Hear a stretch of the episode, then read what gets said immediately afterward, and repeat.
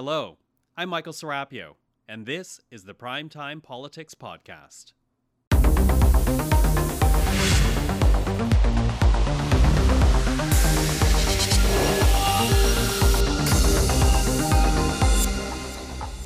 Tonight on Primetime Politics, documents unsealed.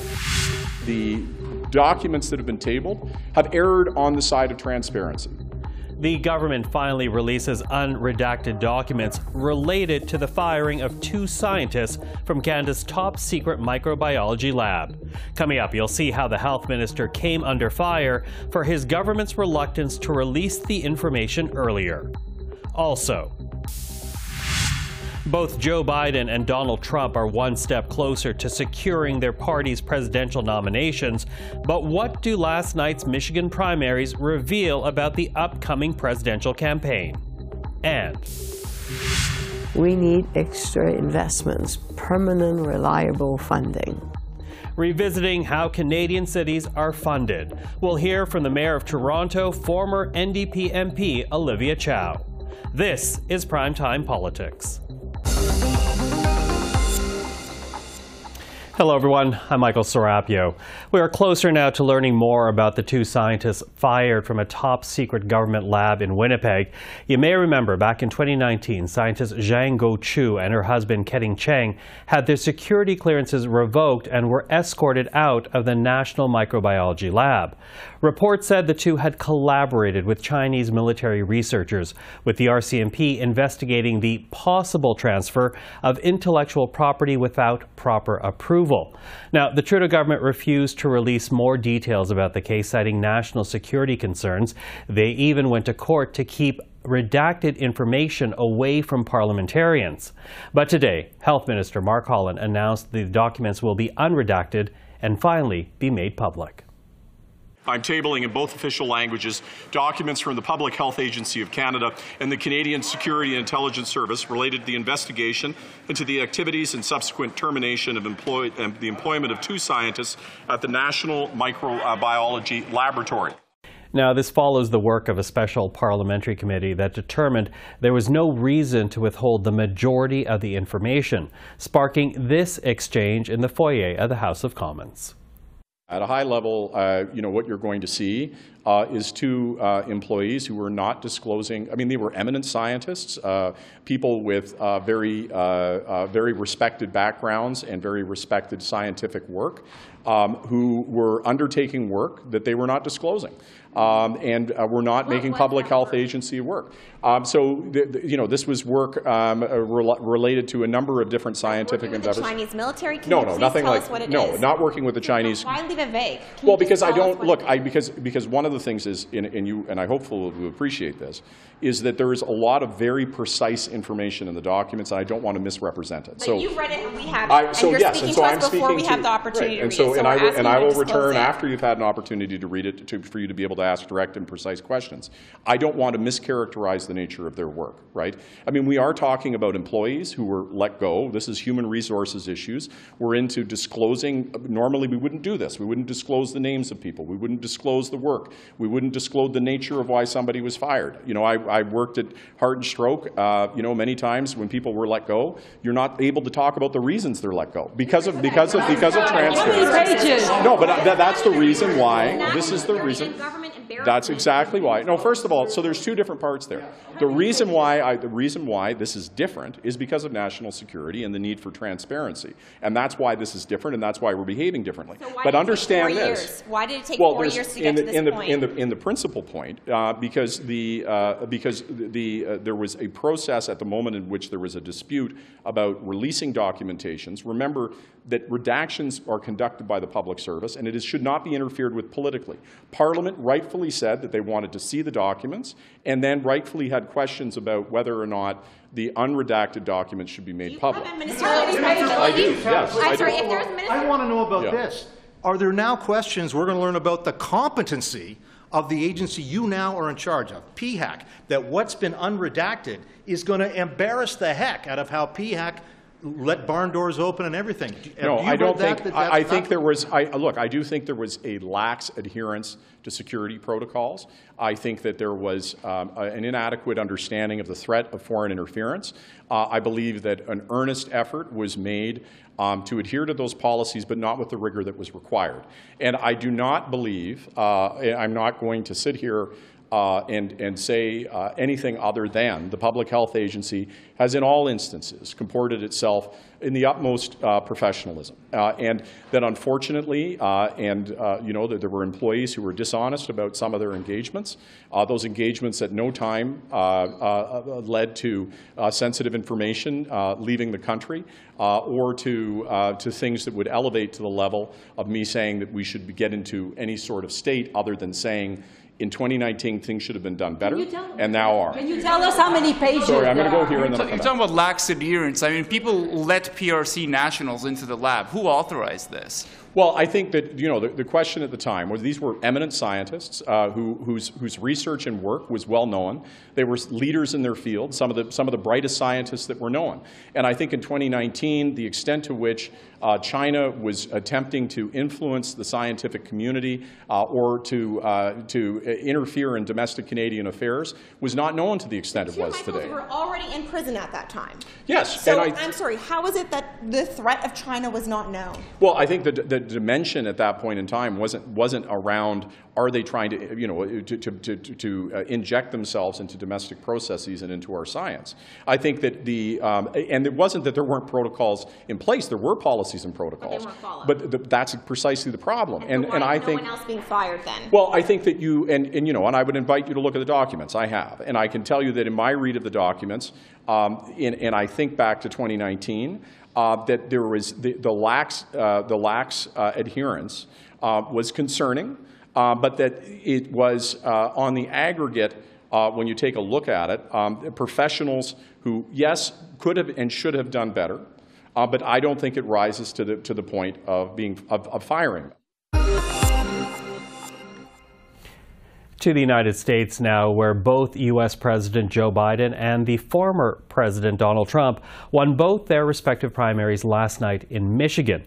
It paves the way for a rematch in November, but there could be challenges ahead. If Michigan is any indication about one in five Republicans are not comfortable with Donald Trump as their nominee, and some Democrats are also unsure about Biden. Well, with more on both Republican and Democratic primaries, we're now joined by political reporter Daniel Lippman. Uh, Daniel, good to see you again. Thank you for joining us. Thanks for having me. So, listen, I, I do want to begin here with Donald Trump. Uh, another victory in Michigan, his fifth win in as many states. Uh, Super Tuesday still still six days away. But I, I'm wondering, when you look at all of this, what does it say to you about where the Republican Party is right now? Because we have seen, uh, I guess, more traditional Republicans speak out against Donald Trump, warn about Donald Trump, but that's not stopping the former president from winning these uh, decisive victories. Yeah, he doesn't have 100% of the vote, of course, um, but he does have the party uh, pretty locked down, uh, and there's no risk that he will lose the convention. The problem is pivoting to the general election. He has tried to move away from his attacks on Nikki Haley. Uh, he his campaign is trying to tell him to stop the mentions anymore since they think that she's irrelevant. But even on Sunday, he went back af- uh, after Haley again, calling her bird brain, uh, you know, brain dead. Uh, and so that is not going to make it easy for Trump to win over those Haley supporters for the general election. And so that's a real concern among Republicans, uh, in addition to all the legal cases that he might be facing in the next six months. Yeah, a couple of things to, to, to break down there. Uh, Let's begin with Nikki Haley because you know she has not won a single state in this primary process so far, uh, but she continues to warn Republicans. Uh, she says that Donald Trump cannot win a general election because there essentially are too many doubts about him. How true do you think that assessment is? I think she is not uh, totally wrong because you have one in five Republican voters uh, so far saying that they won't vote for Donald Trump in a general election. Uh, and so he is going to have to get disaffected Democrats, independents uh, to come to his side if he's losing one fifth of Republicans. Uh, and so there's a lot of people who don't like the chaos that um, came descended on DC when he was in charge.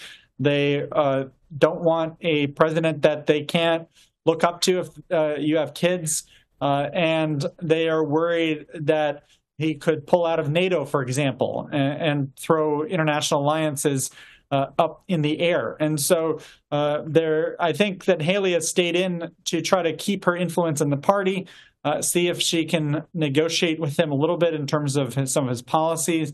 Uh, but she is also looking to 2028, where she doesn't want to stay in too long because she doesn't want to anger Republicans who think that she should see the writing on the wall and call it quits. Yeah, and of course, as I said, Super Tuesday is coming up. Uh, Nikki Haley says she'll stay in until then, hasn't made a commitment beyond Super Tuesday. But you know, it, it, does, as you say, look like Donald Trump has the lock on the nomination right now. But there is still this question about how well he can campaign in the next calendar year. If and when he actually gets that nomination, up against that, he's already lost these two civil cases, fined more than $83 million for defaming E. Jean Carroll, who, who says Trump raped her, uh, fined $355 million for the fraud case brought on by the state of New York, and his first criminal trial begins on March 25. So, how effectively can Donald Trump really be on the campaign trail given all these legal uh, pitfalls that he faces?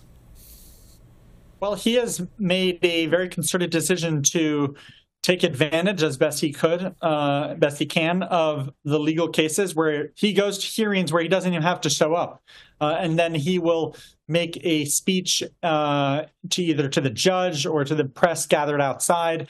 Uh, and so those are almost campaign step, uh, stops for him, uh, and he wants to make himself a martyr, um, and kind of that resonates with uh, the economy uh, and how quickly it has moved uh, to an information. If you're a manufacturing worker, um, your your job has sometimes been shipped to Mexico or to Asia, uh, and so there's still a lot of discontent in the country that he is tapping into. The problem with these legal cases if he, is if he loses a felony charge from Jack Smith uh, about January 6th, or if he loses in Georgia uh, then that's going to be a real blow because there's a lot of Americans who will not want to vote for a, a, felon for the Oval Office. I am less worried if he loses the case in New York about that porn star because people can dismiss it as uh, this was uh, the, the, law getting stretched out a little bit too much. Yeah, so the vote interference in, in Georgia uh, and, of course, uh, interfering in uh, on January 6th, th- those are ones to watch out for. But, you know, you, talk about the challenges that Trump faces, but let's also talk about the challenges that Joe Biden faces. Again, he won Michigan last night but a significant number of Democratic voters put on their ballots uncommitted. You know, given the doubts being expressed about Biden among certain Democratic voters are right now, does this uncommitted movement present another challenge for Biden's own reelection hopes? Well, the uh, uncommitted vote yesterday was uh, pretty consequence free, cost free. It was not going to result in Donald Trump getting elected. But the White House is clearly concerned about it. They've sent the top campaign manager, they've sent national security officials to Michigan in the last uh, month or two uh, to hear from that community, from the Arab American community, uh, and hear what they have to say uh, in terms of their opposition to Biden's Israel and Gaza policy. The White House will argue that and has argued that it would be the situation would be much worse if uh, Biden had stopped talking to Netanyahu or had gone had written him off completely. That they can pressure the Israelis behind the scenes. Uh, but they don't have a perfect track record on that, and there's still a lot of humanitarian aid that is not uh, getting through. Uh, and this is causing Biden a political problem because a lot of young people are much more liberal uh, on a range of issues, but especially Israel Palestine. And uh, they will have to, a big choice to make. Do they vote for Biden, even if they don't like his Israel policy, or do they vote for Trump or stay home, which would have the effect of helping Trump when Trump is even more hawkish on Israel and less sympathetic to the Palestinians. So it's a real bind. Mm-hmm. Listen, I have less than a minute, but I do have to ask you this, Daniel, because you know Michigan is the uh, one of a handful of states that is expected to essentially decide the presidential vote in November. Given that, can you draw any lessons, see any signs about the upcoming general election from how things played out last night in Michigan? you can't uh, extrapolate too much, but there is concern on the left about how Biden has done, um, about his age. So not everyone voting uncommitted was about Israel Palestine, uh, and there it's it's hard for him to sell his agenda when his voice and his uh, kind of energy is not what it was four years ago and not what it was 20 years ago. And so uh, there, that's a real concern among Democrats. The majority of voters writ large don't want either Trump or Biden. Uh, and so it wouldn't shock me uh, if Biden at the end of the uh, primary cycle says, hey, I want someone else to run. And then you have a very contested convention, which would be candy for us journalists. okay, well, and a chance for you, for you and I to speak again. Uh, but until then, Daniel, thank you for this. Really appreciate the time. Thank you. And one more note before leaving U.S. politics this evening. Uh, Mitch McConnell says he will step down as Senate Republican leader in November. The senator says he will continue to serve the rest of his term, which ends on January 2027. Mitch McConnell, who is 82 years old, is the longest serving Senate leader in U.S. history. Well, back to our country and a look at what happened in politics today. The Liberal NDP Pharmacare plan is one step closer to making its way through Parliament. The legislation now on the House of Commons notice paper, and it could be on the agenda as soon as tomorrow. Canadians can expect uh, to see that we are uh, taking the uh, uh very positive first step towards a national pharmacare program.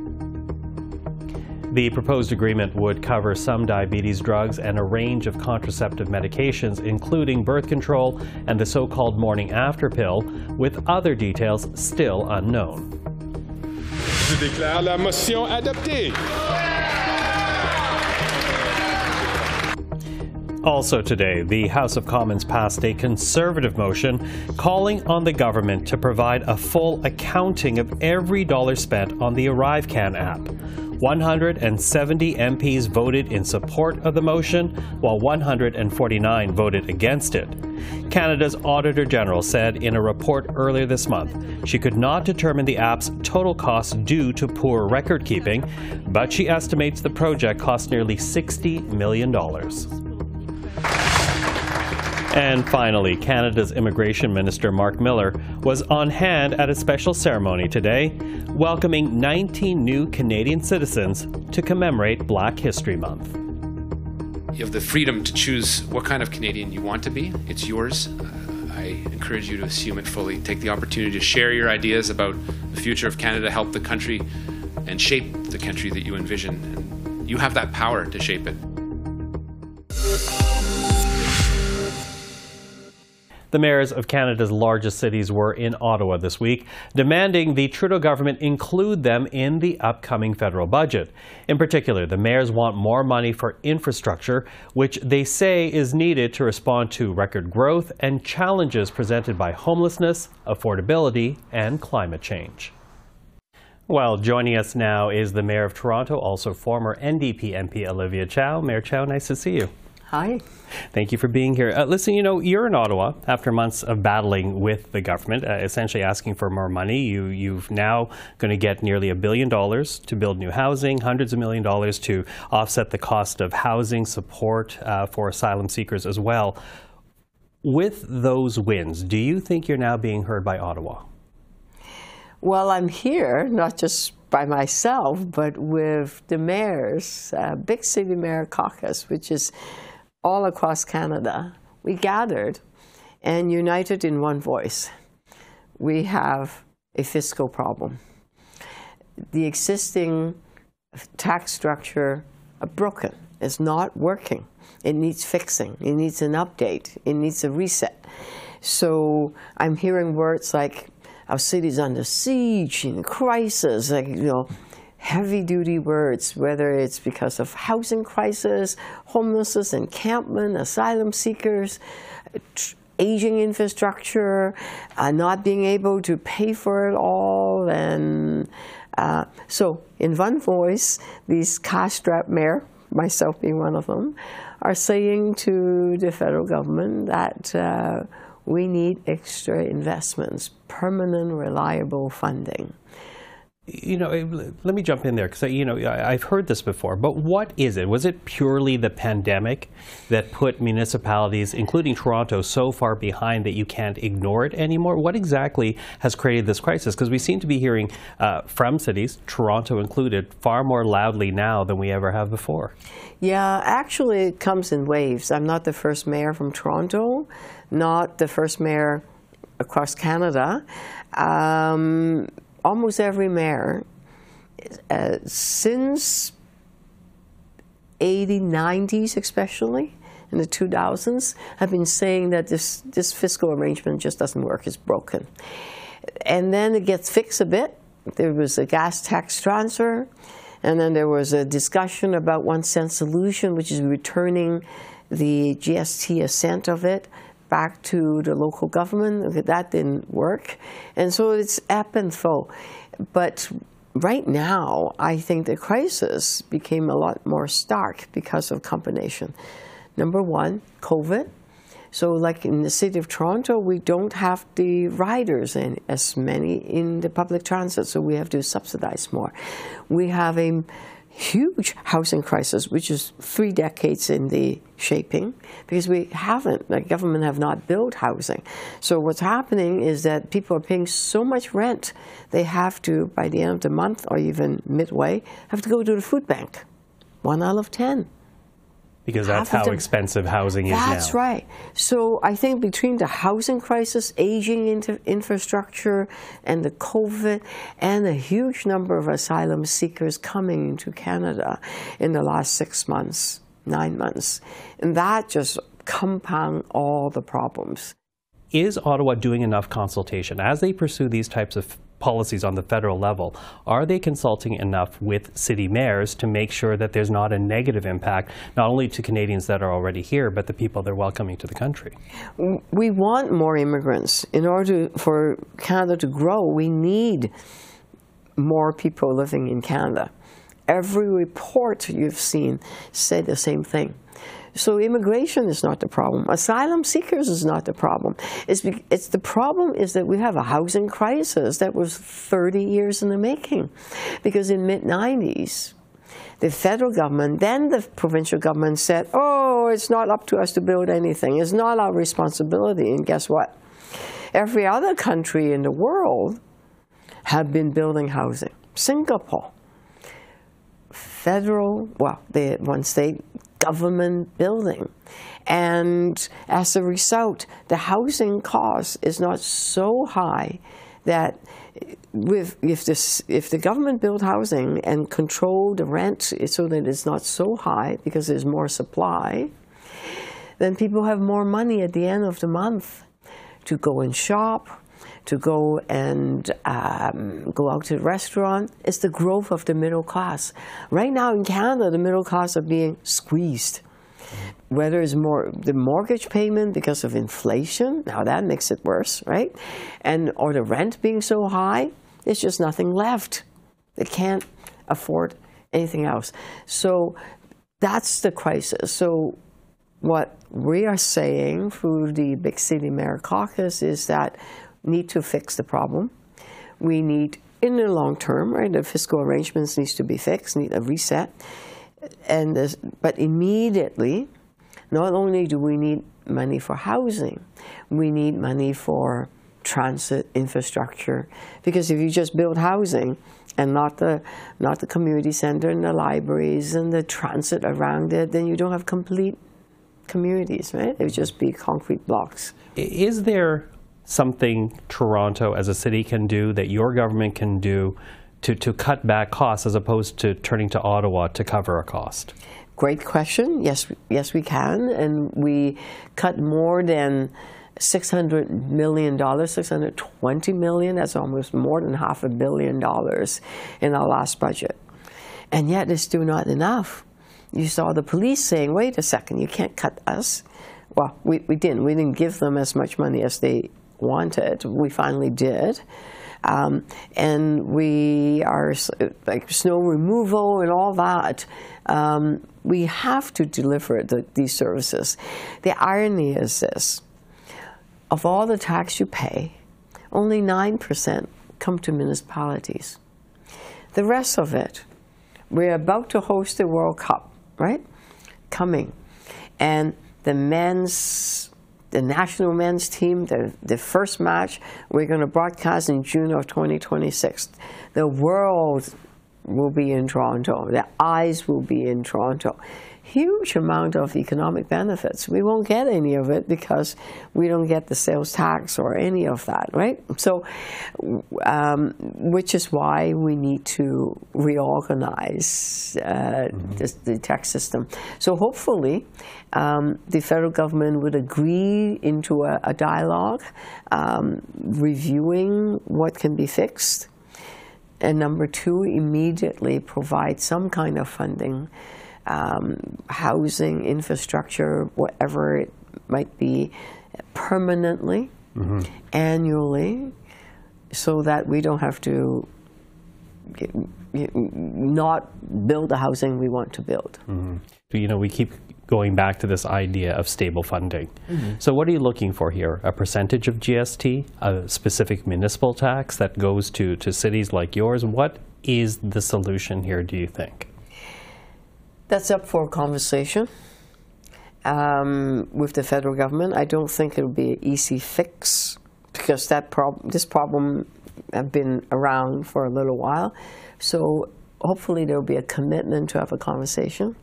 It could be part income tax. It could be returning one cent of the GST. Right now is five cents that the federal government take returning one cent of it to the local municipalities, to the local people for all the services that they get.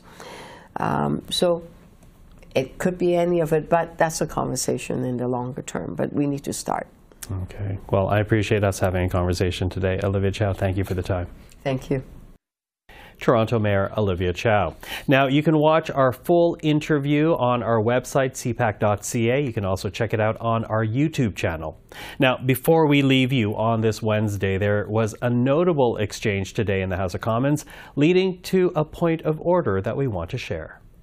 Mr. Speaker, during question period, uh, the member from Elmwood Transcona is, uh, issued a repulsive, vulgar, and unparliamentary remark to yeah. members of the Conservative opposition. I would like, through you, to ask him to withdraw those repulsive remarks. Yeah. The chair did not hear the comment, but uh, recognizes that the honourable member from Elmwood Transcona is rising on his feet.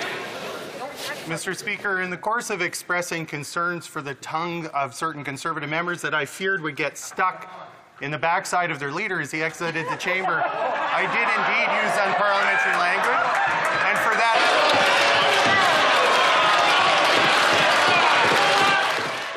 MP Daniel Blaikie did apologize and withdraw the remarks after being prompted by Speaker Greg Fergus. And then later, Blaikie announced he was resigning his seat at the end of March. He will go and work for the Manitoba Premier Wab Kinew. Blaikie has served as the MP for Elmwood Transcona since 2015, a constituency that was held by his late father, Bill Blaikie. The NDP leader, Jagmeet Singh, wishing Daniel Blaikie well in his new endeavor. And that is our program for this Wednesday. I'm Michael Serapio. For everyone here at CPAC, thank you for watching. Primetime Politics is back tomorrow night, but up next, Estée avec l'essentiel.